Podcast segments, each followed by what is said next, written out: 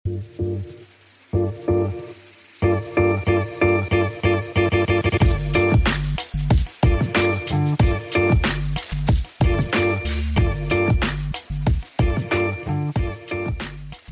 χαρά είμαι ο Παναγιώτης Μένεγος. Για χαρά είμαι ο Δημήτρης Καραμάνης. Pick and Popa, το μπασκετικό podcast του σπορ είκοσι τέσσερα τελεία τζι άρ στο πενηκοστό τέταρτο επεισόδιο του. Μας ακούτε στο σπορ είκοσι τέσσερα, μας ακούτε και στις πλατφόρμες Spotify, Google, Apple, οπουδήποτε ακούτε τα αγαπημένα σας pods. Μας ακολουθείτε και ε, στις σελίδες μας, στα social media, τόσο στο Facebook όσο και στο ε, Instagram. Μην τα λέμε κάθε φορά. Καθημερινή επισκόπηση όσο συμβαίνουν στον μπασκετικό πλανήτη. Γράφουμε τρίτη τριάντα Δεκεμβρίου, τριάντα Νοεμβρίου, συγγνώμη. Ε, αύριο έχει γενέθλια του μπάσκετ, να ξέρεις. πρώτη Δεκεμβρίου του χίλια οκτακόσια ενενήντα ένα, ε, ο James Naismith, Naismith. Ε, τέλος πάντων έβαλε δύο τύπους εκεί πέρα με κάτι σακιά, να τα πετάνε σε κάτι καλάθια που κρατάγανε και την μπάλα μέσα. Νομίζω οι γυναίκες ήταν οι πρώτες που είχε βάλει. Ναι, δεν θυμάμαι, ε, αλλά τα καλάθια δεν είχαν κάποια, δεν έπεφτε η μπάλα δηλαδή κάτω, ναι, ναι, ναι. έπρεπε, να, έπρεπε να τα, να τα διάσουν. Και κάπως έτσι ε, ξεκίνησε αυτή η ιστορία που έχει οδηγήσει ακόμα και τύπους σαν και εμάς να σας ταλαιπωρούμε κάθε εβδομάδα με τις θεωρίες μας για το αγαπημένο μας άθλημα. Ε, αν είμαστε φανέλα, να ξεκινήσουμε παραδοσιακά, πενήντα τέσσερα. Άσε με, ε, να, να το πάρω. Πάρτο. Γιατί στις σημειώσεις του επεισοδίου που ανταλλάζουμε πριν από κάθε φορά, τι Patrick Patterson ρε ασέβαστε. Ποιος είναι ο Patrick Patterson που το πενήντα τέσσερα σου ήρθε ο Patrick Patterson. Ο Patrick Patterson μου ήρθε. Να μου λέγες Reuben Patterson θα το καταλάβαινα. Πέρασε από την ΑΕΚ αυτό. Ε, ο, κόμπι, ο λεγόμενος Kobe Stopper. Ναι, ο Kobe Stopper και τα λοιπά και τα λοιπά. Ποιος Patrick Patterson. Ακουγόταν πέρυσι και τον Παναθηναϊκό αυτό σε κάποια στιγμή. Έτσι, δηλαδή. Τον είχα πρόσφατο στο κεφάλι μου. Ο Ρας Γκραντ. Okay. Λίγο, λίγο, λίγο υποτιμημένος, θα έλεγα. Εντάξει, ο Ρας Γκραντ αν έπαιζε σήμερα θα παίρνει είκοσι πέντε εκατομμύρια δολάρια συμβόλαιο, πιστεύω. Ε, γι' αυτό, επειδή έπαιξε τότε, ξέρω εγώ. Επειδή είχε τέτοιο γαλαξία αστεριών δίπλα τους στο πρώτο three-peat των, των Bulls, ίσως και να μην πήρε και το credit που του αναλογούσε. Ναι. Γιατί ήταν μια γαζέλα που ανεβοκατέβαινε το γήπεδο. Νομίζω περισσότερο credit πήρε όταν πήγε στους Magic. Και mm. έλειψε από τους Bulls. Ναι. Δηλαδή πόσο σημαντικό ήταν για τους Bulls. Κοίτα, σήμερα πέντε θα πες. Ναι, βέβαια. Αν και είχε ικανοποιητικό σουτ από τα, τα, πέντε, τα πέντε μέτρα. Ναι. Πάντων, ε, ωραίος τύπος και, και τον αδελφό του, τον Harvey Grant, που μερικοί έλεγαν ότι ήταν και καλύτερο, μεγαλύτερο ταλέντο. Έπαιξε σε, σε bullets, έπαιζε σε blazers κτλ. Αλλά δεν έκανε. Ο πατέρας του Τζέριαν, του Τζεράι και του Τζεράμι, ο Χάρβι. Α, όλοι αυτοί είναι αδέρφια, ε. Ναι, Αδριανόπουλοι. Ε, Αδριανόπουλοι και είναι θείος τους ο Χώρας. Ο Χώρας, δηλαδή. ναι, ναι. Ε, για το, ο Τζέριαν που κάπως έβγαλε μάτια με τον Προμηθέα, πήρε προαγωγή στην Αρμάνη, αλλά στην Αρμάνη δεν, τα πολύ έχει βρει, δεν έχει πολύ έχει βρει θέση στο ρόστερ του, α, του Μεσίνα. Κάποια στιγμή την ε, περασμένη εβδομάδα, θα το κάνω και live τώρα που γράφουμε, δεν ξέρω... Αν ισχύει ακόμα, η Wikipedia, που δεν σημαίνει κάτι αυτό, τον έδινε παίχτη του Παναθηναϊκού, να ξέρεις. Α, μάλιστα. Ε, όχι, τώρα το έχουν, το έχουν διορθώσει. Δεν ξέρω ποιος έκανε κάποιον ευσεβή πόθο, ε, πώς το λένε, ε, input στην, ε, στην ε, Wikipedia ή αν, ή αν είναι ο καπνός για να υπάρξει και φωτιά. Κυκλοφόρησε ένα σενάριο πάντως ψηλό εν μπι έι-κο trade, Φερέλ Τζέριαν Γκραντ. Ωραίο. Μπορεί Will αυτό. Will. Ο Will Ferrell πάντως πει, ο Yogi και λέω Will. Ο Will Ferrell δύναμη στη ρακέτα. Ο Yogi πήγε στο Ισραήλ, σε, κάποιο, σε μια ομάδα του Ισραήλ, δεν θυμάμαι. Ναι. Σε κάποια Χάποελ, κάτι τέτοιο. Ε, anyways, έχεις τίποτα, καμιά κολοτούμπα, κάτι άλλο, κανάλο πενήντα τέσσερα, τίποτα άλλο φοβερό. Ε, όχι, όχι. Το μόνο, αφού έβαλες το Χώρας, δεν θα βάλω την, την άλλη αναφορά που, που μου ήρθε κατευθείαν στο μυαλό. Οι πενήντα τέσσερα πόντοι που είχαν βάλει οι Jazz στον τρίτο τελικό mm. ε, των τελικών του χίλια εννιακόσια ενενήντα οκτώ. ενενήντα έξι πενήντα τέσσερα είχαν κερδίσει οι Bulls σε τελικό, στον τρίτο τελικό. Παραμένει ακατάρρυπτο και όσον αφορά τη διαφορά πόντων σε αγώνα τελικών, όσο και όσον αφορά την επιθετική επίδοση. Δηλαδή πενήντα τέσσερα πόντοι τώρα. Ναι. Ναι, το θυμάμαι αυτό το μάτς. Το θυμάμαι δηλαδή, το θυμάμαι να το βλέπω, να το βλέπω live. Εντάξει, μιλάμε για, για στραγγαλισμό. Το ενενήντα οκτώ ήταν ή το ενενήντα επτά. ενενήντα οκτώ. Το ενενήντα οκτώ, το ενενήντα οκτώ. Ήταν το, το τρίτο μάτι, ναι, ήταν σειρά. Ήρθε στο Σικάγο. Είχαν, νομίζω, μοιραστεί τις πρώτες νίκες. Ναι, ναι, ήταν. Ναι, ναι. Ήταν ναι, και, το, και πήραν προβάδισμα οι Bulls. Τρομερό μάτι ο Ρόντμαν τότε.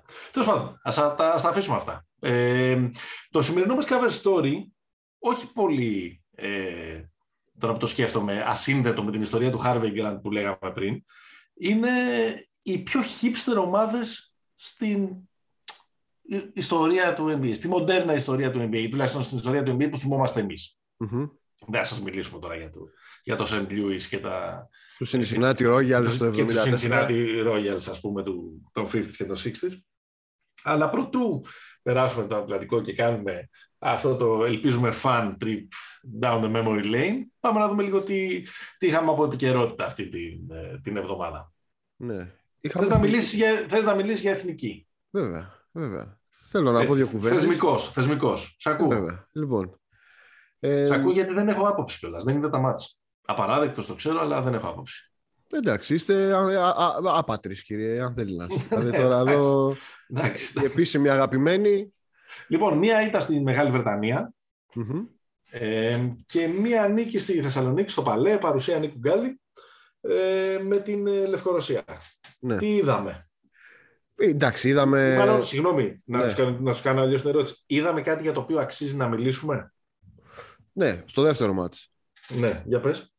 Κυρίως ε, ηγέτης ε, Λεωνίδας Κασελάκης, ηγέτης. Ναι. Δηλαδή ήρθε με φόρα από το ΣΕΦ, ε, ήταν τρομερός. Νομίζω ότι η έκπληξη ευχάριστη ήταν ο Καλατζάκης.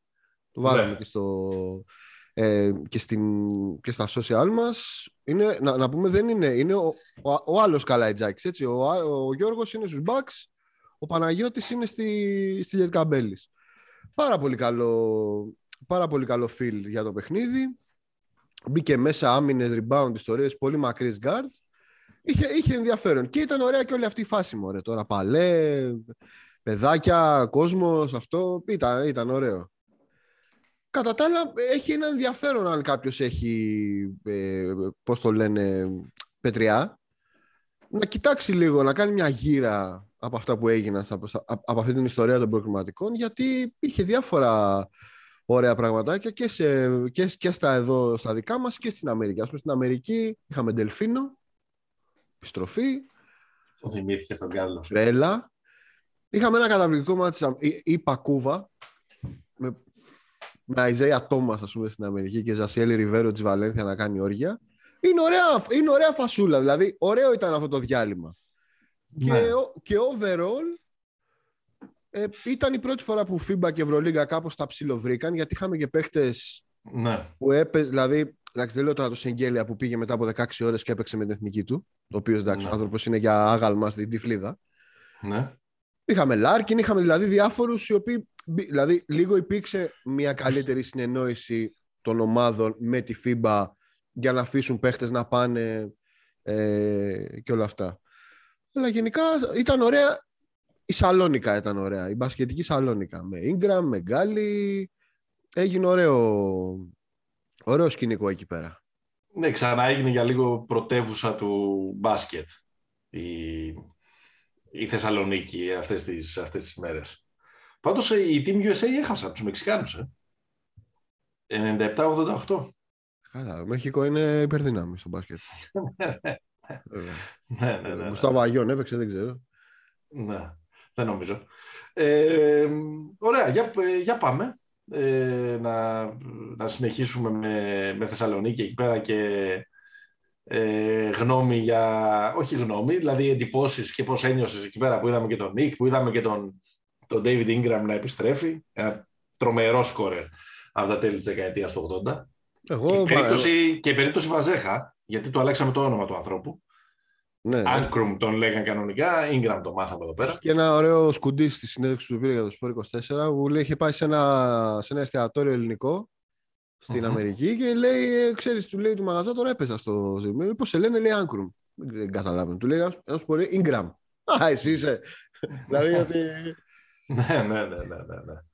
Τι να σου πω, εγώ δεν τους πρόλαβα. Εγώ δεν τους πρόλαβα. Εγώ έχω το. Αριστερόχειρας ο αυτός. Ε, πραγματικά ε, καλαθομηχανή και κάτι φοβερά παιχνίδια με τον Γκάλι. Να βάζω ένας πενήντα, να βάλω ο άλλος πενήντα τέσσερα και ε, τέτοιες ε, καταστάσεις από τα late ογδόντα. Ε, by the way, να πω κάτι για την εθνική. Έγραψα κάτι πολύ ενδιαφέρον ο Γιάννης Οφιλέρης, μπορεί να το βρει κανείς στο Σπορτ είκοσι τέσσερα, ότι με τη μετάθεση κάποιων αγώνων προκριματικών ενδέχεται να μπορούμε να δούμε μια κανονική εθνική mm. παρουσία Αντετοκούμπο και Ευρωλιγκάτων το καλοκαίρι. Ενδεχομένως το καλεντάρι να βολεύει, ούτως ώστε να είναι και στα προκριματικά ε, του καλοκαιριού. Είναι, ε, γιατί μετατέθηκαν τέσσερις αγώνες για τα προκριματικά του Παγκοσμίου Κυπέλλου. Τέλος πάντων, ας μπει ο κόσμος να διαβάσει mm. ε, το άρθρο του φίλου μας του Γιάννη του, του Φιλέρη. Συνεχίζουμε. Πάντως όλο αυτό το τρυπάκι με Γκάλι, με Ingram, με Late ογδόντα, με Θεσσαλονίκη, με Παλέ, με Αλεξάνδρο εντάσσεται πάρα πολύ ε, σε αυτό που σας υποσχεθήκαμε και στο προηγούμενο επεισόδιο ότι έρχεται κάτι μεγάλο στο Σπορτ είκοσι τέσσερα, γιατί πριν από λίγες ημέρες έκανα πραγματικότητα ένα από τα, από τα από αυτά που ήθελα να κάνω σε αυτή τη, σε αυτή τη δουλειά. Άμα μου έλεγες πέντε δέκα συνεντεύξεις που θέλεις να κάνεις, μία από αυτές ήταν, θα ήταν σίγουρα με τον μεγάλο Μπάνε Πρέλεβιτς, με έναν από τους ήρωες της παιδικοεφηβικής μου ηλικίας, τον οποίο το συνάντησα ε, πριν από ε, δύο-τρεις εβδομάδες στη Θεσσαλονίκη. Τον έβαλα τον άνθρωπο, δεν τον άφηνα να σηκωθεί. Ήθελε να φύγει, είχε αργήσει. Ξέρω εγώ, τον περιμένα στο σπίτι να φάει, του λέγα κάτσα, μου πεις και αυτό και αυτό. Δηλαδή, η απομαγνητοφώνηση ήταν ένα... Ήταν Χερκούλιαν το, mm-hmm. το, το, το έργο, αλλά νομίζω ότι είναι από αυτό που λέμε η συνέντευξη της ζωής του, γιατί μου έχει μιλήσει για τα πάντα. Ενδεχομένως κάποιοι που ακούτε ε, αυτό το, το πόντο, όχι την πρώτη μέρα που κυκλοφόρησε το επεισόδιο, να την, να την έχετε δει, θα την βρείτε στο σπορτ είκοσι τέσσερα τελεία τζι άρ. Μιλάει για τα πάντα, για τα, για, για τα Παοκάρις, για την, ε, για την Κίντερ, για την Nike, για τα Final Four, για τους τελικούς, για τις μπουνιές με τον Γκάλι, Ε, για, τα, ε, α, για, το, για το πώς δεν έπαιξε, ας πούμε, στην εθνική Γιουγκοσλαβίας, για το, για το τι παίχτης ήταν, για το σούτ του που ήταν λίγο κάπως αυτό. Μιλάει, λέει, λέει πάρα πολλά πράγματα και πολύ ωραίος τύπος, πολύ cool. Ξέρεις, όχι αυτό των βετεράνων που σου λένε «Α, εμείς τότε» και αυτή, ξέρεις, η ειδωμαζίτιδα. Ναι, ναι, ναι. Ε, ναι, δεν Α, ναι, τα πια, παιδιά δεν ξέρουν. Δεν βγαίνουν πια. Όχι, αυτός είπε ότι αν έπαιζα σήμερα, κάπως μου είπες σε κάποια φάση, θα μας πατάγαν, θα περνάγανε από πάνω μας. Οι παίχτες mm. σήμερα είναι καλύτεροι και πιο ε, ολοκληρωμένοι, δεν το συζητάμε, γιατί, ναι. καλ... γιατί πρώτα απ' όλα είναι καλύτεροι αθλητές. Εντάξει. Έχει μεγάλη σημασία ότι ο άνθρωπος έμεινε στο μπάσκετ. Δηλαδή δεν είναι. Ναι, ναι, όχι. Και η γνώμη, και επειδή ένα σημαντικό κομμάτι της κουβέντας είναι και θεσμικό. Mm. Ε, θεσμικό, είναι μάλλον λάθος λέξη. Τεχνοκρατικό. Βλέπεις ότι το έχεις σκεφτεί και το έχεις σκεφτεί πολύ ε, μοντέρνα. Αλλά μην αποκαλύψουμε περισσότερα, ε, να την διαβάσετε και ελπίζουμε να την, ε, να την απολαύσετε. Ε, αν, ξαναλέω, μας ακούτε κάνα δύο μέρες αφότου ε, έχουμε, έχουμε ηχογραφήσει αυτό το επεισόδιο, θα τη βρείτε ε, δημοσιευμένη και στις σελίδες μας στα, στα social media. Πάμε να ακούσουμε ένα κλιπάκι. Τι ήταν αυτό, καλό. Ξεμαρκάρισμα για να μην είσαι ελεύθερος σε αυτό το μισό δευτερόλεπτο. Για να μπορείς να. Ναι, βεβαίως εκεί παίζει, έπαιζε μεγάλο ρόλο και point guard. Για να σου δώσει την μπάλα εκείνο το μισό δευτερόλεπτο που είσαι ελεύθερος. Ο Τζον. Σε βλέπω, ο Τζον. Το Τζον είχε καλύτερη συνέντευξη. Γιατί τα μπάλα ήταν εκεί το μισό δευτερόλεπτο που είχε. Και το σου του ήταν λίγο ανορθόδοξο. Ήταν περίεργο. Λίγο... Και τα είχα τύχει. Ναι. Πιτσιρικάς, αυτή η ιστορία λέω σε όλους που λέει: κοίτα να αλλάξουμε σουτ του εκείνου του παιδιού. Εγώ είχα τύχη να είχα ένα προπονητή πιτσιρικάς. Που όλοι λέγανε: κοίτα, αυτός λίγο στραβά πιάνει την μπάλα. Και ο προπονητής έλεγε: μπαίνει μέσα. Ποιος ήτανε? Στράβκο ήταν το όνομα του. Τώρα, τώρα μιλάμε δεκατρία χρονών. Στις ακαδημίες. Πού, Ερυθρό Αστερά? Ερυθρό Αστερά. Δεν αλλάζουμε τίποτα. Μπαίνει. Αφού μπαίνει. Τα πόδια γιατί τα άνοιγες? Έτσι, να ξέρεις. Έτσι. Οχα, βλέπεις ότι καθένας με διαφορετικό τρόπο κάπου. Έτσι σε βολεύει, έτσι σε βολεύει η στάση του κορμιού, έτσι σε βολεύουν τα χέρια, έτσι, έτσι σε βολεύει να πιάνεις την μπάλα. Την έπιανες και λίγο περίεργα. Ναι, ναι, αυτό είναι. Και βάζεις τα από κάτω τα... Είναι όπως βολεύει το καθένα. Αλλά βλέπεις και σήμερα, όλοι οι παίκτες τους σουτάνουν με διαφορετικό τρόπο. Δεν είναι εύστοχος. Και να είσαι εύστοχος όταν πρέπει. Ο μπάνε μπάνε. Ο μπάνε μπάνε. Δεν νομίζω ότι υπάρχει ε, ε, άνθρωπος που να έζησε, ξέρω εγώ, εκείνο το ογδόντα οκτώ ενενήντα τέσσερα, ογδόντα οκτώ ενενήντα οκτώ που ήταν η καριέρα του, ανεξαρτήτως οπαδικών προτιμήσεων και να μην το γουστάρει το μπάνε. Δηλαδή θυμάμαι ένα φοβερό καμάκι που του κάνανε οι Παναθηναϊκοί και οι Ολυμπιακοί όταν άρχισε να πέφτει λίγο ο ΠΑΟΚ mm. και, να, και είχαν αρχίσει να κατεβαίνουν όλοι οι μύθοι της Θεσσαλονίκης στην Αθήνα. Του κάνανε καμάκι στο γήπεδο οι Ολυμπιακοί Παναθηναϊκοί. Δεν τον βρίζανε. Του κάνανε καμάκι. Είναι κυριολεκτικό αυτό. Εντάξει. Τον πήραμε εμείς τελικά. Ναι, αφού είχε πάει πρώτα στην, ε, στην Πολώνια. Είχε βάλει το μεγάλο σουτ με την Πενετών. Λοιπόν. Ευρωλίγκα. Ευρωλίγκα. Πάμε ένα γρήγορο περάσμα. Ένα γρήγορο περάσμα είναι ένας, ένας ε, τελικά η, η, η, η, η εβδομάδα του ΣΕΦ τελείωσε με όλους ευχαριστημένους, έτσι. Δηλαδή, ναι. Παναθηναϊκός κόλλησε άλλη μια νίκη ναι. με τη Ζενίτ. Ο, ο μπασκετικός Παναθηναϊκός είχε την καλύτερη εβδομάδα του, δεν ξέρω ναι. κι εγώ από πότε. Το δύο χιλιάδες είκοσι ένα, μάλλον. Καλά, σίγουρα.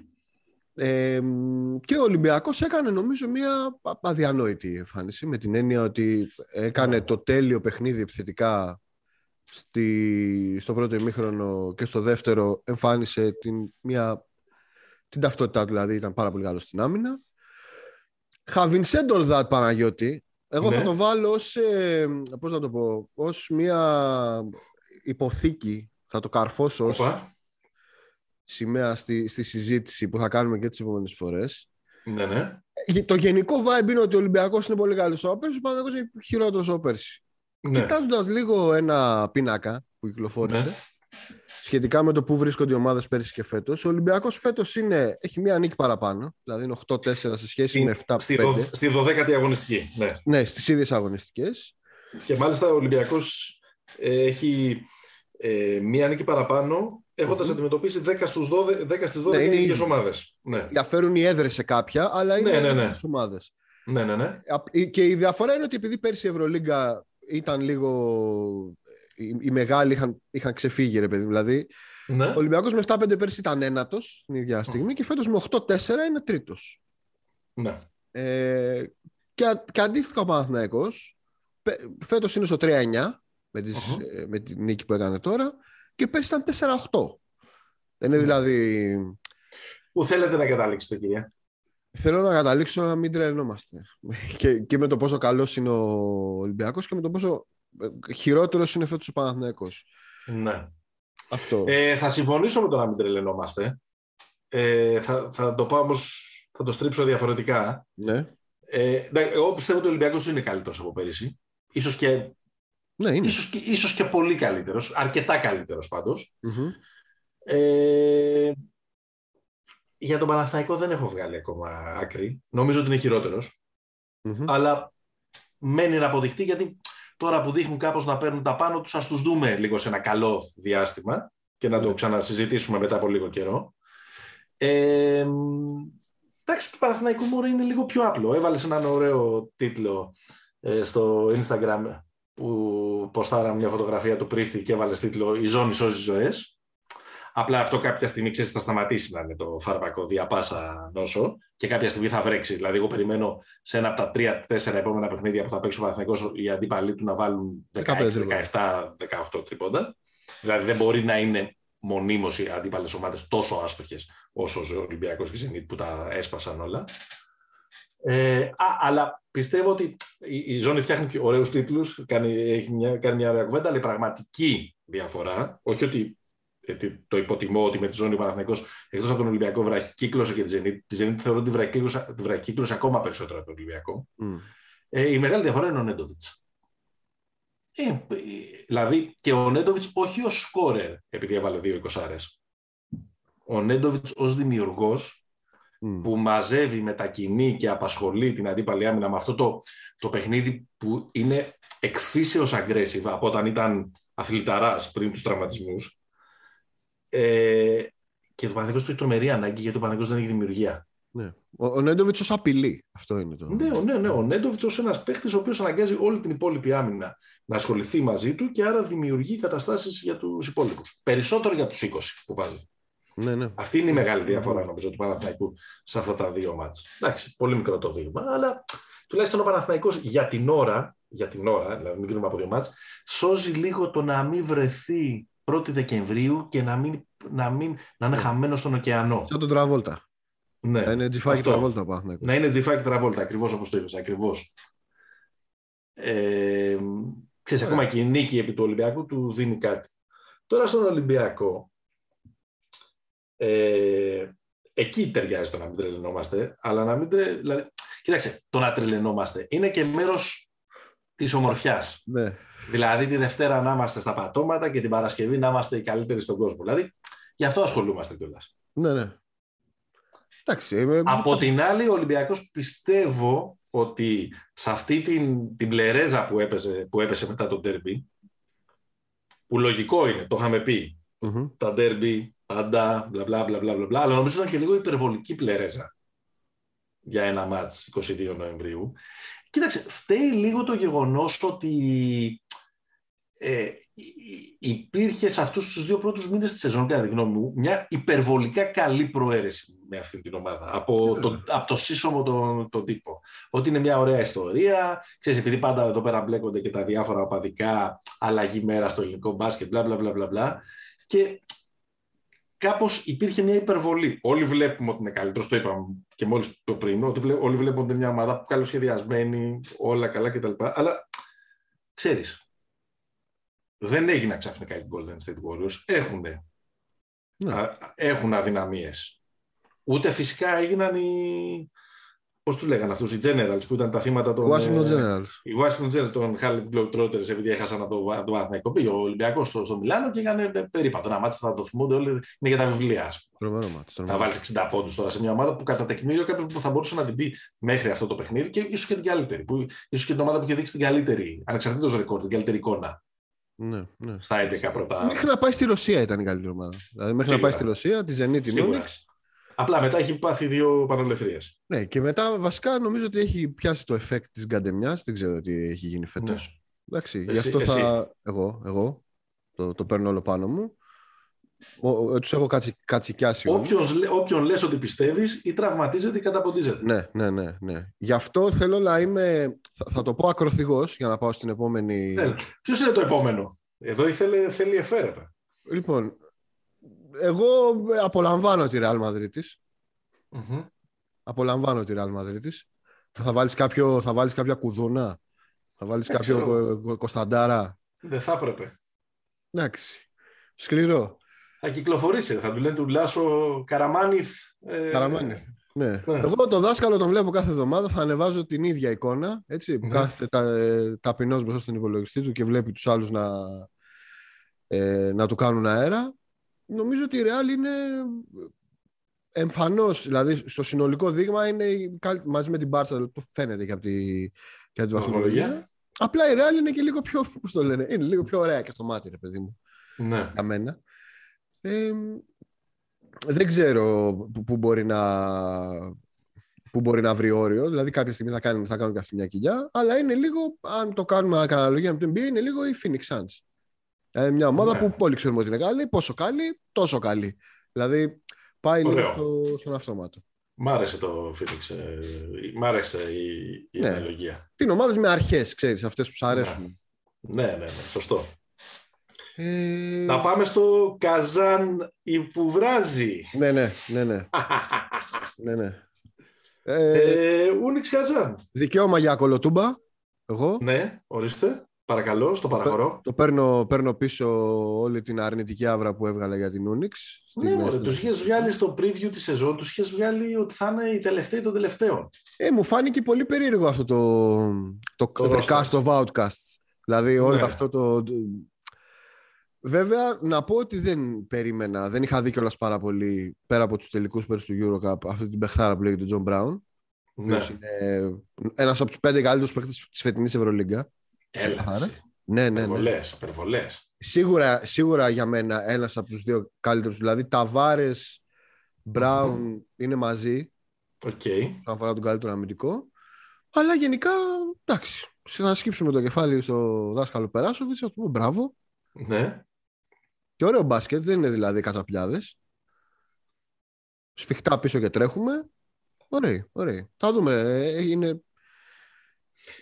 Ε, ναι, δείχνουν να το έχουν βρει. Έχουν τρομερό ε, τέτοιο. Έχουν τρομερό... Ε, έχουν σερί, έχουν βρει έναν ε, ρυθμό. Καλός είναι ο Χεζόνια. Νομίζω ότι είναι αρκετά καλός και ο τέτοιος, ο, ο Λορέντζο, Λορέντζο Μπράουν. Πολύ καλός. Ναι. Ε... Το Isaiah Κάναν είναι καλός. Ναι. Κάπως λειτουργεί όλο αυτό το, το πράγμα για την ώρα. Γιατί εκεί πάντα μπορούν να πάνε τα πράγματα. Είναι, είναι αρκετή περίεργη για να πάνε τα πράγματα περίεργα. Δηλαδή, εγώ δεν θα βάζα ε, τελεσίδικο. Δεν, δεν το θεωρούσα και δεδομένο ότι θα διεκδικήσουν τη θέση στην οκτάδα. Θα το συζητάμε δηλαδή και σε δέκα αγωνιστικές. Ναι, ναι. Καζάνε με τέτοιες βλέψεις. Να δούμε. Ωραία. Εφές, πάτησε τον γκάζι, αυτό που όλοι περιμέναμε, γιατί λέγαμε ναι. ότι δεν γίνεται ρε παιδιά να παίζετε έτσι. Πρωταθλητές Ευρώπης και τέτοια κλάση. Έχει τέσσερις συνεχόμενες νίκες. Τέσσερις, ναι. Και είναι στο, στο έξι έξι. Έχει φτάσει ήδη στο πενήντα τοις εκατό και mm. απει, απειλεί γενικότερα. Χωρίς να, είναι, χω, χωρίς να έχει καλό το Μίσιτς αυτή την περίοδο. Mm-hmm. Κυρίως ο Λάρκιν τραβάει, ο Μπομπουά και ο Σιμών που είναι, εντάξει, ο Σιμών είναι, μιλάμε για μεγάλο δήμαρχο, εντάξει, εγγύηση. Ε, βέβαια, εντάξει. Ε, και ανέβηκε και ο Λάρκιν πολύ μωρέ. Ναι, ναι. Ήταν πολύ καλός και στο, στο τουρκικό ντέρμπι. Mm. Κάτι που μας φέρνει στο πραγματικό δράμα της φετινής Ευρωλίγκας, που είναι η Φενέρ. Με τρία εννιά mm-hmm. είναι μαζί με τον ε, Παναθηναϊκό Uh, στην ε, πρώτη τελευταία θέση, τελευταία είναι η Ζάλγκιρις με δύο δέκα. Ναι. Δεν, μόνο, δεν, δεν είναι μόνο το ρεκόρ. Δεν μόνο βγάλε, το ρεκόρ. Βγάλε τον οχετό σου, έλα. Τι να πω. Ο, η Φενέρ είναι το, το χειρότερο πράγμα που βλέπουμε στην Ευρωλίγκα φέτος. Χειρότερο ναι. πράγμα. Συνολικά. Δηλαδή, κακή, κακή, πολύ, πολύ κακή. Η Ζάλγκιρις είναι η κακή ομάδα. Ξέρεις, μια... δεν, έχω, δεν θα κάτσεις να ασχοληθείς, αλλά με τη Φενέρ έχει αυτό ότι θα κάτσεις να ασχοληθείς. Ναι. Θα πονέσουν τα μάτια σου. Όλο δηλαδή εσύ το αποδίδεις ας πούμε στο, στο Τζόρτζεβιτς, ότι είναι μυρωδιάς, ότι είναι κακός, ότι είναι μάγειρας, ότι δεν ξέρει να στείλει ομάδες και τα λοιπά. Κάθε μυρωδιάς, αλλά νομίζω ότι είναι γραφικός. Ναι. Είναι ένας άνθρωπος ο οποίος δεν ξέρει τι να κάνει με το ρόστερ που έχει στα χέρια του. Ναι. Είναι δεδομένο. Δεν είναι, μ' αρέσει, μ' αρέσει έτσι σαν, σαν αποστροφή, ότι ναι. θέλεις να το διώξεις από πάνω στο δεν είναι μυρωδιάς, είναι γραφικός. Είναι γραφικό, μα είναι, να σου πω κάτι. Δηλαδή θέλει μεγάλη προσπάθεια ρε παιδί μου να, να, να εμφανίζεται στο παρκέ αυτό το φάντασμα του Ντεκολό και του Γκούντουριτς και του Πιέρια Χένρι. Θέλει μεγάλη προσπάθεια. Γιατί, να... δηλαδή είμαστε σίγουροι ότι θέλει ο προπονητής. Μισό λεπτό, ε, δεν θα έφταγε ο προπονητής άμα ήταν ένας. Αλλά ναι. αν έχεις τον Πολωνάρα, ο οποίος ο άνθρωπος ε, στα, στα, στα, στα analytics του, όποτε παίζει η Φενέρ είναι καλύτερη. Και τον, και, και τον μπαρκάρει και τον, τον, τον θυμάται κάθε Τετάρτη και Παρασκευή. Ε, δεν, δεν είναι δουλειά αυτή. Φαίνεται ότι η ομάδα δεν τραβάει με τον κύριο Τζόρτζεβιτς. Ο κύριος Τζόρτζεβιτς είναι one trick pony εθνικής Σερβίας. Έτσι. Ναι. Όπως τον, τον γνωρίσαμε και τον αναπήσαμε. Πέρσι πήρε το πρωτάθλημα με τη Βίρτους. Εντάξει, θα το άκουνα να το λέει ότι πήγε και στο γήπεδο με το μηχανάκι γιατί είχε μποτιλιάρισμα. Θυμάστε όλη αυτή την ιστορία. Φοβερός, ας πούμε. Εντάξει, φτάνει πια διώξτον που, που λέγανε και στο Ραπτόπουλο οι Αριανοί. Ε, φτάνει πια διώξτε το, δηλαδή τρία εννιά έχει φτάσει. Είναι ελήφθη ο Ραπτόπουλος, πρόσεχε. Ναι, εντάξει. Ε, αν, δε, αν δεν τον διώξει την επόμενη αγωνιστική άμα χάσει, στο επόμενο θα μιλάω τουρκικά, να ξέρεις. Θα στείλω μήνυμα στη διοίκηση της Φενέρ. Εντάξει, δεν δε, δε ξέρω. Ε, προφανώς άμα μια ομάδα είναι τόσο χάλια έχει την ευθύνη ο προπονητής της. Αλλά ας πούμε... Στο preview εγώ που σου έλεγα ότι δεν πιστεύω πολύ τη Φενέρ, την βλέπω για, τετρά, για τετράδες κτλ. Εντάξει, ξέρεις, υπολόγιζα ρε παιδί μου πάρα πολύ ότι δεν θα έχει, δεν θα είναι worst το δίδυμο των θρύλων, ο Ντεκολό και ο Βέσελη, οι οποίοι μέχρι στιγμής μόνο κάτι λίγες εκλάμψεις έχουν. Ναι. Δηλαδή, μέχρι στιγμής παίζουν, δεν ξέρω το λόγο, σαν αυτό που λένε στην Αμερική worst, ότι τέλος πάντων έχει αρχίσει και το decline. Οι, οι, οι καλές τους ημέρες είναι στο, στο παρελθόν. Δεν νομίζω, νομίζω ότι θα είναι αυτός. Εντάξει, να το πω. νομίζω ότι εντάξει, οκ. Okay. Λοιπόν, τι μένος είναι αυτό ρε παιδί. Να σου πω κάτι, συγγνώμη. Είχατε βγει όταν ήταν στο Παναθηναϊκό, είχατε βγει και για ένα κεμπάπ όταν ήταν στο Παναθηναϊκό και δεν πλήρωσε. Σου άφησε το λογαριασμό. Θα πάρω είκοσι ευρώ. Εγώ τη Φενέρ τη συμπαθώ γενικά. Παραδοσιακά τη συμπαθώ, έτσι. Πέρσι τον κύριο Κοκόσκοφ που λέγατε και εσύ και άλλοι ότι εδώ τον θες τον άνθρωπο, τον έφαγες. Λοιπόν, ναι. Εντάξει, κάποια στιγμή το βρήκε, κάτι έπαιξε. Λοιπόν, χαιρέτησε το καλοκαίρι ο κ. Κοκόσκοφ.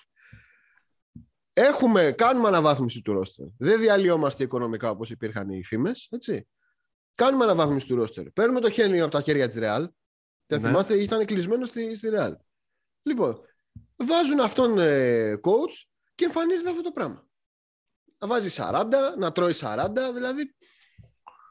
Εντάξει. Έχουμε άνθρωπο εκεί, έχουμε το, το, το μουστάκια, θα τον ξαναπώ, αν... το, το βοηθό προπονητή. Και αν το γυρίσουν, ας πούμε, και κάνουν έντεκα στα δεκατρία τώρα, τι θα λέτε? Μακάρι, μακάρι. Τίποτα. Εμείς θα χαρούμε για την επιτυχία της ομάδας. Α, έτσι. Εμείς είμαστε, μπράβο, να σου πω μπράβο. κάτι, όσα εγγύσουν οι πολίτες. Κατάλαβα. Εντάξει, το πιάσα. Καλό είναι να, να φύγουμε. Να, πά... να φύγουμε, να πάμε εν μπι έι. Πάμε, πάμε. Πάμε από το Βόσπορος στον Ατλαντικό. Μπράβο. Ε, εν μπι έι.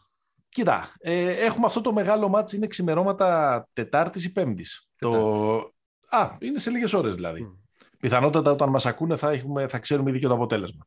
Mm. Ε, ανάμεσα στους Warriors, οι οποίοι έχουν δεκαοκτώ δύο και οι Suns, και οι Suns δεκαεπτά τρία. Ναι.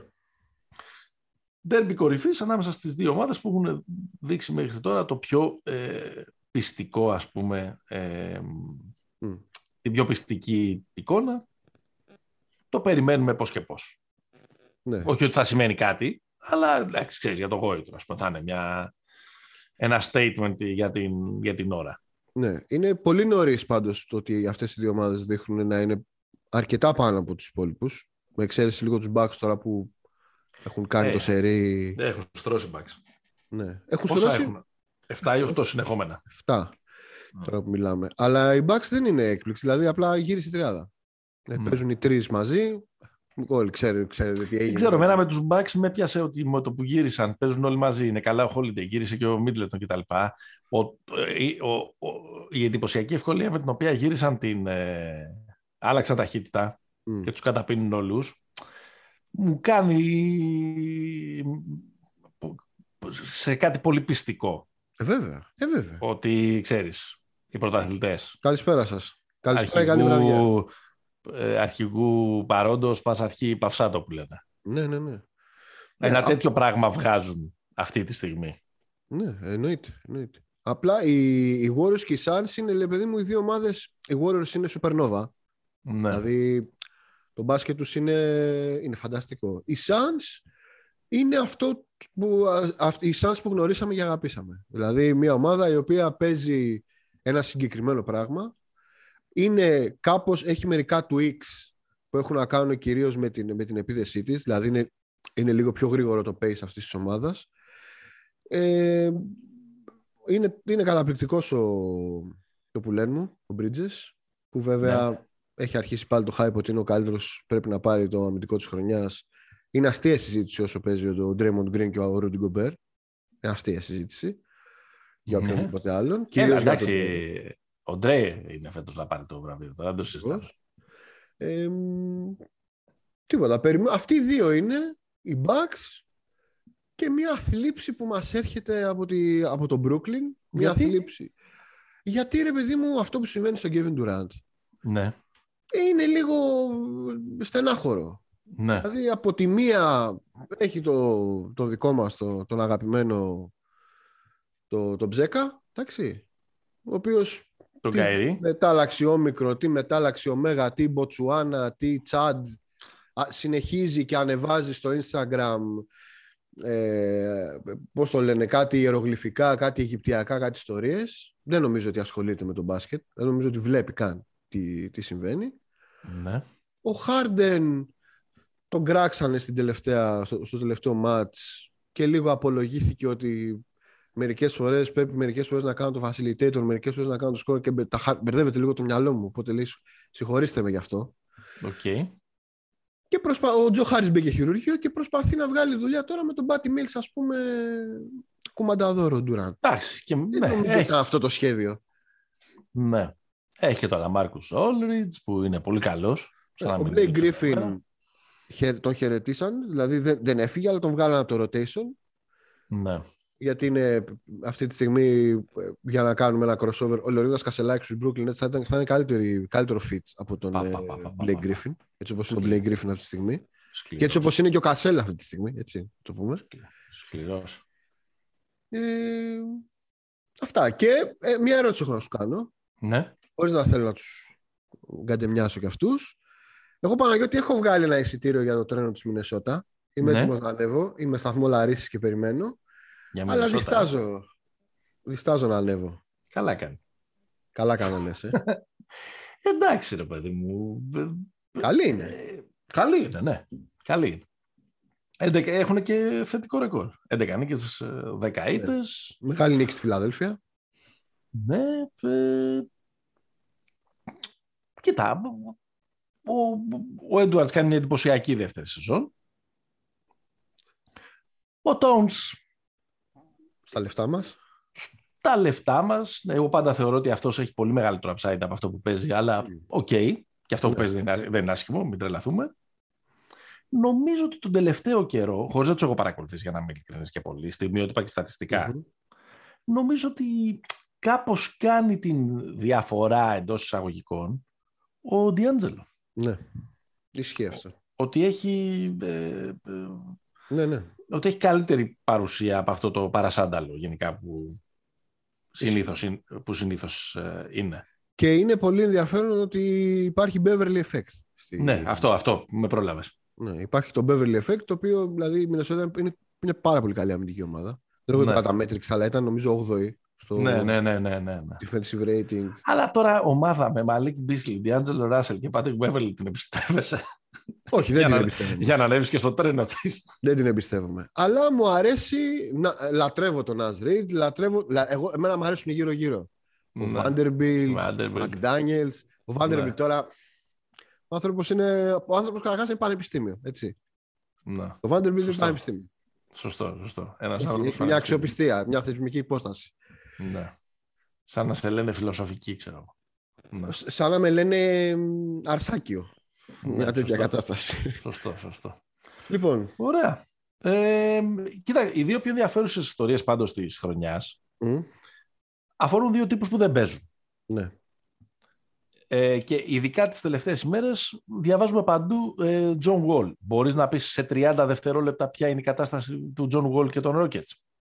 Ναι, ο John Wall έχει ένα συμβόλαιο το οποίο το έχει υπογράψει από τους Wizards, πήρε μεταγραφή στους Rockets και το κουβάλισε ανταλλάσσοντας τους, ναι. αν θυμάστε, Westbrook Wall, δηλαδή πρακτικά αντάλλαξαν δύο παρόμοια συμβόλαια.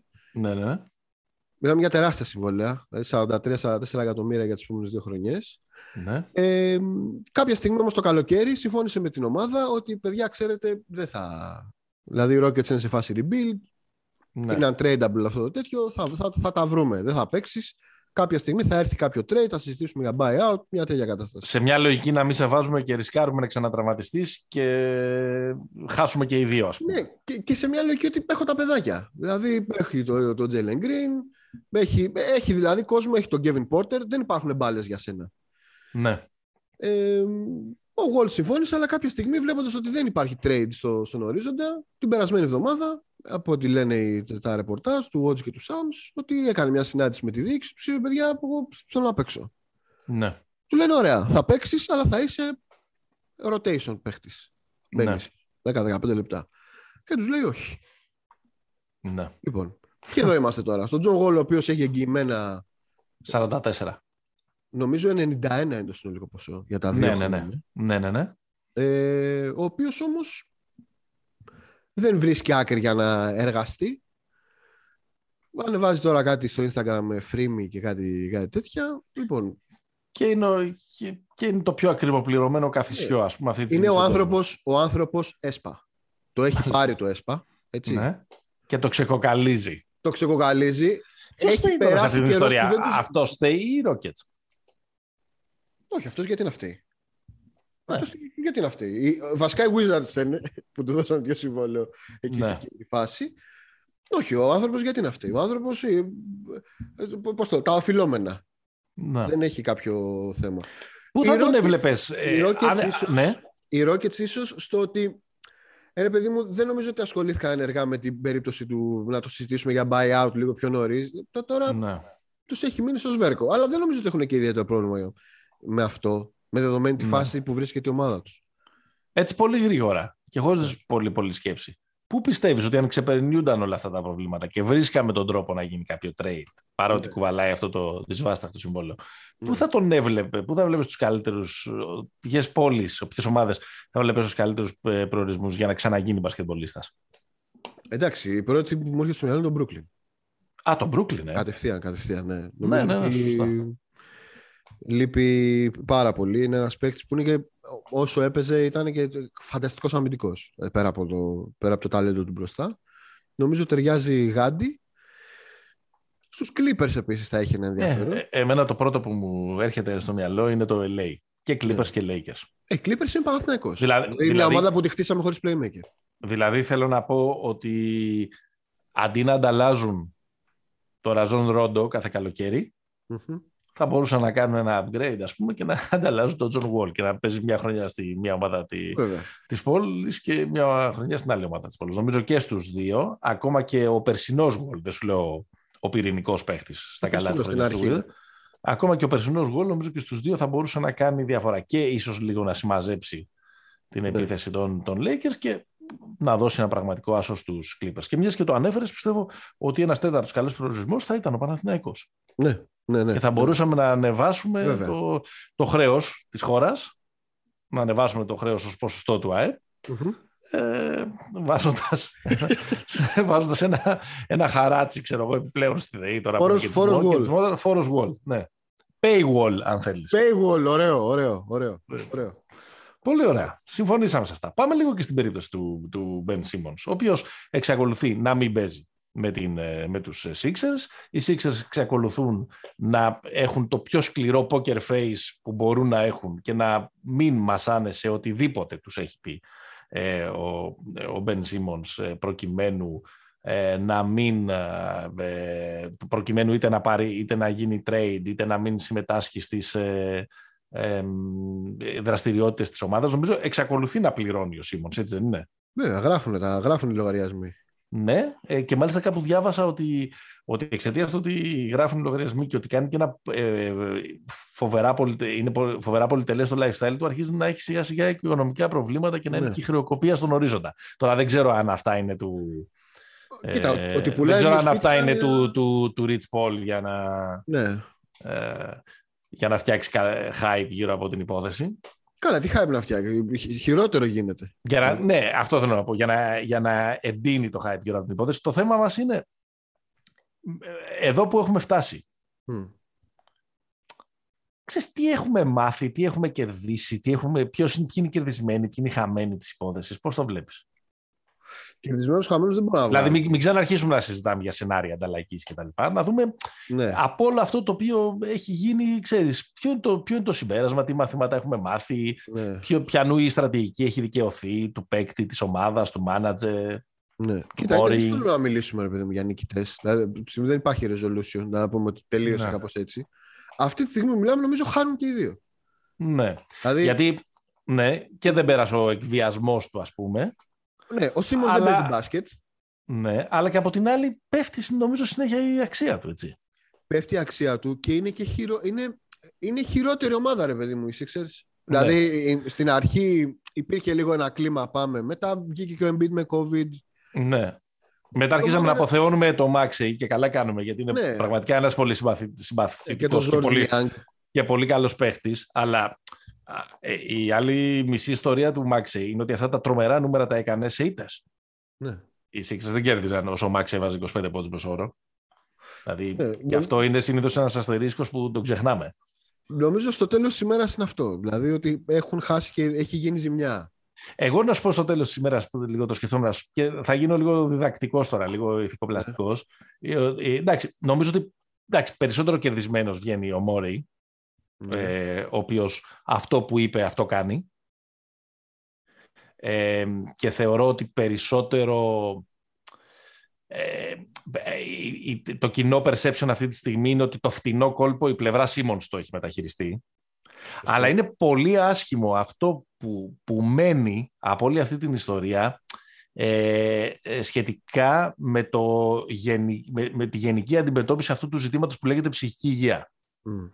Και ξέρουμε ότι στο εν μπι έι είναι κάτι που το αντιμετωπίζουν οι παίκτες. Το είχαμε συζητήσει και πρόσφατα.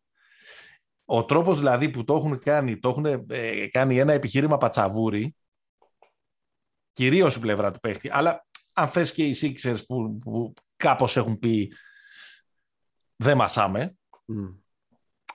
δεν προσφέρει σε αυτή την κουβέντα που πια είναι όλο και περισσότερο υπαρκτή στον επαγγελματικό αθλητισμό. Νομίζω δηλαδή ότι ναι, στο, τέλος της, στο τέλος της ημέρας ναι, είναι, λίγο, είναι λίγο ξεφτύλα στο τέλος της ημέρας, ναι. Αφού είπες και εσύ αυτό το... το... Ναι, είναι, κα, κα, καταλήγει σε πολύ sad. Αυτός είναι ο loser της υπόθεσης δηλαδή.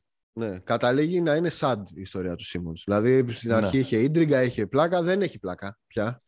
Και φοβάμαι ότι σιγά σιγά εξαντλείται και το χώρος για να κάνει και το φοβερό, ε, τη φοβερή ολική επαναφορά και το redemption κτλ. Ναι. Δηλαδή, ξέρεις, πάντα υπάρχει ένας χώρος που αν, α, αν τον ξεπεράσεις, μετά δυσκολεύεσαι να επιστρέψεις. Σωστό. Νομίζω. Λοιπόν, καλώς ήρθατε στο cover story του νούμερο πενήντα τέσσερα επεισοδίου ε, του Pick and Copa. Είναι το μοναδικό πάντως cover story που εμφανίζεται στο τέλος. Κάθε φορά ναι. σε κάθε επεισόδιο στο τέλος εμφανίζουμε το cover story. Ε, βέβαια. Τι? Μεγάλο είναι το suspense. Λοιπόν, είχαμε μια ιδέα να μιλήσουμε για τις πιο hipster ομάδες όλων των εποχών. Και όταν λέμε όλων των εποχών, κυρίως μιλάμε για τις τελευταίες τέσσερις δεκαετίες, ας πούμε, mm. που λίγο πολύ έχουμε μια. Ζούμε. Που λίγο πολύ ζούμε και έχουμε μια ε, εικόνα. Λοιπόν, ε, πρέπει να βάλουμε ένα κριτήριο πάντως, για να ξέρουμε ότι μιλάμε για το ίδιο πράγμα. Βάλτα.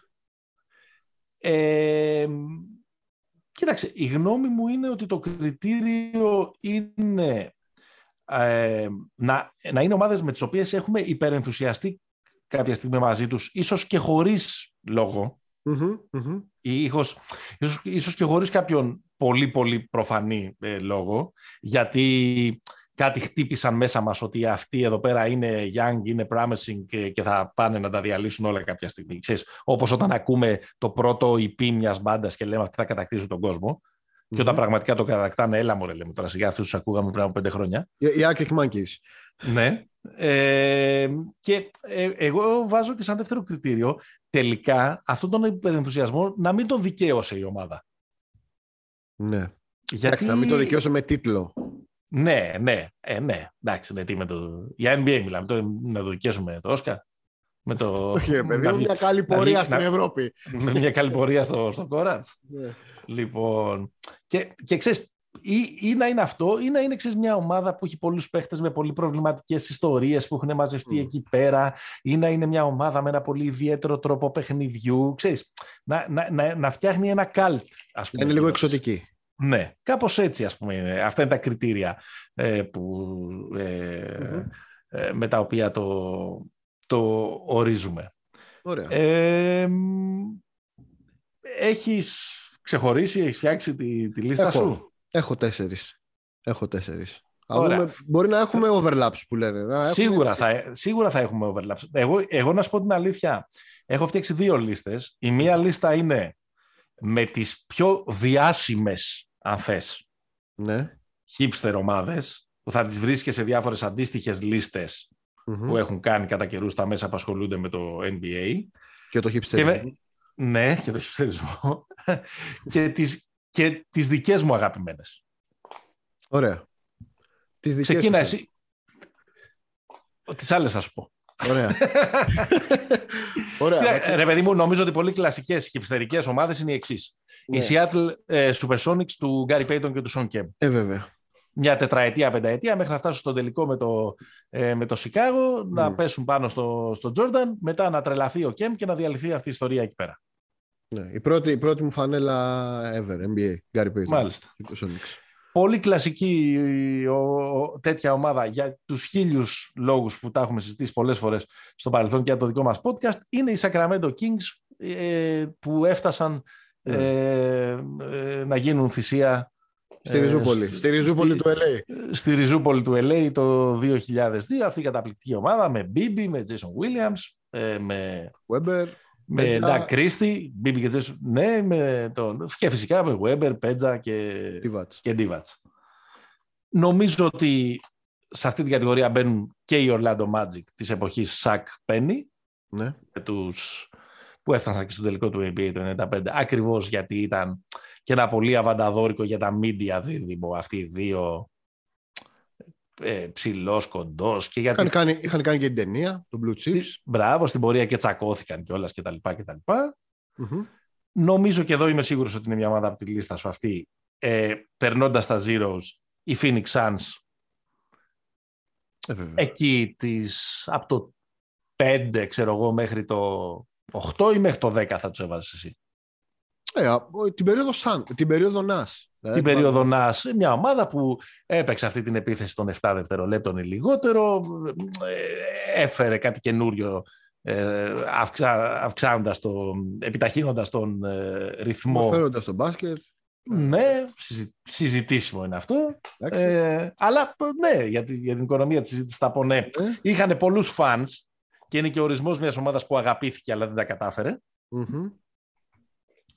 Και κλείνω αυτή την, την πρώτη λίστα με τις προφανείς. Νομίζω με, τη, με τους Thunder όταν συνέπεσαν ο κέι ντι, ο Harden και ο Westbrook. Ναι. Αυτοί κι αν ήταν φερέλπιδες, ας πούμε, και φτάσαν και στον τελικό το, το δώδεκα. Το δώδεκα. Το δώδεκα. Είναι παρόμοια κατάσταση με το, με το Orlando. Μπράβο. Και μετά το... σιγά σιγά άρχισαν να έφυγε πρώτα ο Harden. Ναι. Να σπάει. Ε, τώρα έχουμε Ποκουσεύσκι και Josh Giddey. Josh Giddey. Εκεί. Ωραία. Ναι. Ε, ποιους από όλους αυτούς είχες? Τους Suns. Ε, ναι. Suns... Είδες που σε κατάλαβα. Suns μπα μιλάω για μέρες. Μπα αφιερώσει ένα επεισόδιο για τους Suns. Αλλά δεν θα το κάνω. Θα το κάνω. Ε, ξαναπρότεινε μας το βιβλίο του Jack McCollum. Σας ξαναπροτείνω το βιβλίο Jack McCollum seven seconds or Less. Να το πάρετε. Ναι. Είναι, είναι, είναι πάρα πολύ ωραίο γιατί ο τύπος δεν, δεν, το, δεν γράφει απ' έξω. Έχει πάρει ναι. άδεια και είναι σαν να είναι μέλος του staff. Ναι. Και είναι και για τον ίδιο μια ωραία εμπειρία. Δηλαδή ναι, το ναι, πώς, ναι, ναι. τέλος πάντων, είναι λίγο... Αναρωτιέται και ο ίδιος... Να πούμε ότι το κόνσεπτ είναι ότι, ότι είναι μία χρονιά μα, μα, μαζί παρακολουθώντας τους άλλους. Ναι, ναι, ναι, ταξιδεύοντας ναι. και ζώντας την ομάδα όσο γίνεται πιο, πιο πολύ από μέσα. Ναι. Ωραία, οι άλλες τρεις σου ποιες είναι? Οι άλλες τρεις μου. Ναι. Η πρώτη είναι οι Warriors, η We ναι. Believe. Η ομάδα με Baron Davis... Ναι. Στίβεν Τζάκσον, Αλ Χάρινγκτον, αυτή η πολύ ωραία παρέα. Άντρες Γκέντρινς. Ακραία χιπστερικό. Είναι σαν να λέμε ότι ναι. εγώ δεν ακούω μπάντες από τον Brooklyn, αλλά από τον Greenpoint. Ναι, ναι, ναι. Ναι, ναι, ναι. ναι. Ωραία. Εντάξει, το δεχόμαστε. Φο, φοβερή, φοβερή φάση, φοβερά Αυτή... και τα, τα playoffs. Μιλάμε η, τώρα για ομάδα. Η ομάδα που απέκλεισε του, τους Dallas. Τους Dallas είναι μια ομάδα η οποία πρακτικά ένα εξάμηνο έχει κάνει καλό. Έτσι. Δεν είναι... μια, μια σειρά δηλαδή. Μια σειρά playoff θες να πεις. Όχι, ρε παιδί μου, είναι από τη μέση της σεζόν μέχρι ναι. του Jazz. Αυτό. Οκ. Okay. Το ακούω. Επόμενη ομάδα λατρεία για πάντα. Washington Wizards με Gilbert Arenas. Mm-hmm. Υπέροχη. Υπέροχη. Από εκεί είναι και η αγάπη μου για τους Wizards που εμφανίζονται σε κάθε επεισόδιο. Ναι. Ήταν μια ομάδα. Με, με προφανώς Agent Zero, Gilbert, Gilbert Arenas, Anton Jameson, ναι. Andre Blatz, αν θυμάστε. Λίγο Τζαβάλ ναι, ναι, ναι. Μαγκί στη, στην αρχή του. Ε, μια πάρα πολύ ωραία ομάδα. Μιλάμε για, πολύ... τους, για τους Wizards πριν, πριν Wall και Bill. δύο χιλιάδες τέσσερα με δύο χιλιάδες έξι ας πούμε. Ναι, ναι, που, πολύ πριν στην πραγματικότητα. Ναι. Που είναι ο Αρίνας που, που τον έχουν διώξει από το Golden State, είναι λίγο δεν δε κολλάει και πάει εκεί και κάνει, κάνει χαμό. Ναι. Ε, και μια πολύ ωραία σειρά με τους, με τους Cavaliers. Ε, και mm-hmm. η τελευταία μου, νομίζω, νομίζω την είπες, αλλά θα, ναι. την, θα την επαναλάβω, γιατί είναι η πρώτη μου αγάπη και άρα mm-hmm. παντοτινή. Είναι οι Sonics, ναι.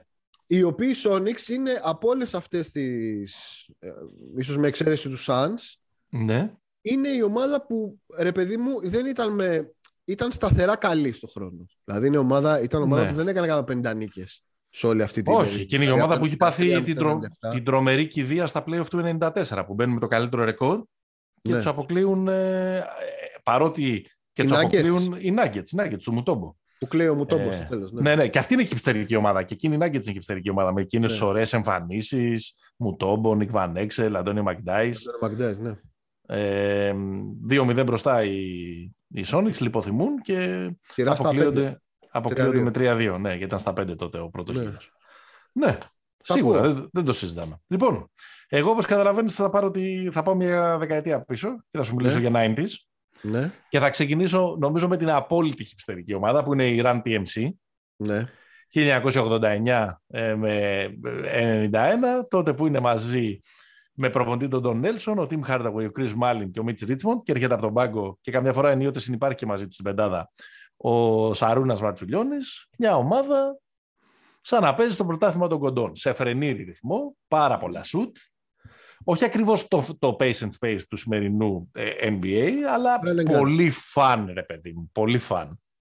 Ε, και μια ομάδα που πραγματικά έπαιζε small ball τότε. Ε, έσπασε όμως, δεν έμεινε, ε, δεν έμεινε πολύ ε, μαζί. Είχε κάνει κάτι upsets, ας πούμε, και στα... ή, ή δοκίμασε να κάνει κάποιες εκπλήξεις στα play-off, αλλά περισσότερο ήταν μια κινούμενη ατραξιόν, ας πούμε, όπου και αν έπαιζε, εξαιτίας ενός αρκετά διαφορετικού στυλ σε σχέση ναι. με, το, με το τώρα. Πρωτοπόροι.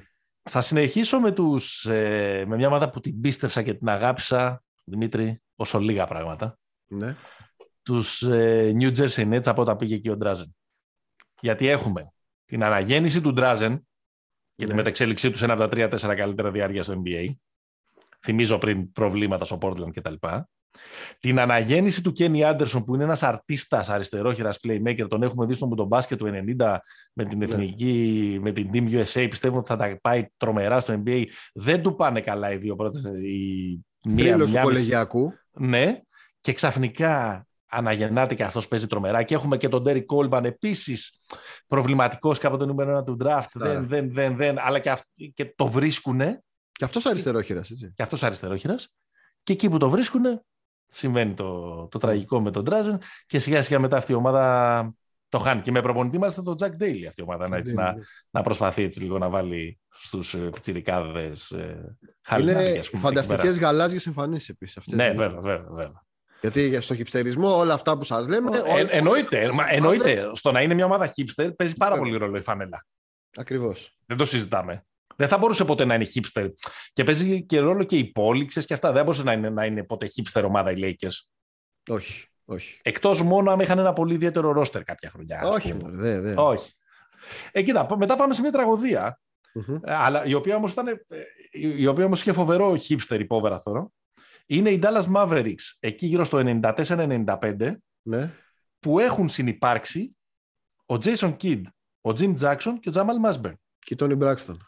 Και τον Braxton. Ως μήλων της έρηδος μεταξύ του Jason Kidd και του Jim Jackson, που ουσιαστικά διέλυσε και αυτή την τριάδα, γιατί πλακώνονταν κάθε μέρα στα βοδυτήρια, σχετικά με το ποιος είχε βγει το προηγούμενο βράδυ με την ναι. διάσημη αρ εν μπι ε, τραγουδίστρια. Καλά τους έκανες, Τόνι μου, καλά τους έκανες. Ναι. Δεν θυμάμαι ποιος, ποιος κέρδισε και το κορίτσι στο τέλος. Μάλλον κανένας. Κανείς δεν το κορίτσι, φίλοι. Τόνι είναι...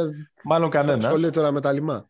Εκεί με, Ντόνι, με πάλι με τον Νέλσον, νομίζω, προπονητή. Ε, βέβαια, τον Νέλσον, φίλε, πατέρας. Όπου όλοι λέγαμε ότι επειδή αυτοί είναι ένα δύο τρία ε, έπαιζαν, ότι πάμε για μια επανάληψη του Run τι εμ σι, αλλά αυτοί δεν μπορούσαν ποτέ να συνεννοηθούν και δεν μπορούσαν, δηλαδή δεν είχε, ήταν δράμα. Βέβαια.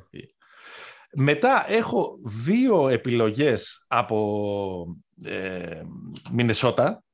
Ναι.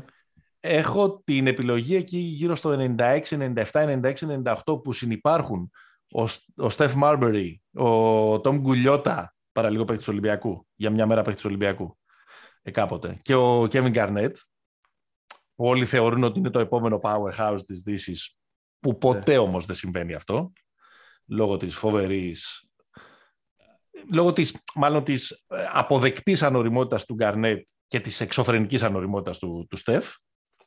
Yeah. Αλλά, ήταν, αλλά ήταν ωραία ιστορία. Όπως ωραία ιστορία ήταν και αυτό που πήγαν να στήσουν οι, οι Wolves λίγο πιο μετά, όταν Sprewell. Είχαν Γκαρνέτ και, και Sprewell και Σαν Κασέλ, που ήταν yeah. πολύ ωραία ομάδα. Ήταν, ήταν, ομάδα. ήταν ωραία ομάδα. Είχαν, πάει, ωραία. Και τελικ, είχαν πάει και τελικούς δύσεις, δεν είχαν πάει. Είναι η χρονιά που ο Γκαρνέτ παίρνει το εμ βι πι, το τέσσερα. Ναι, ναι, ναι. ναι, ναι, ναι. Και τους απέκλεισαν οι Spurs.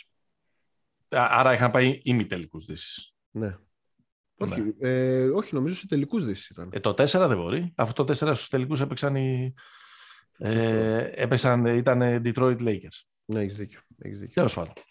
Όπως καταλαβαίνετε, από μνήμης τα λέμε όλα αυτά. Δεν... Ε, έχουμε, ναι, αφήσει αλλά... το... έχουμε αφήσει το συναίσθημα να μιλήσεις σε αυτή την ενότητα σήμερα.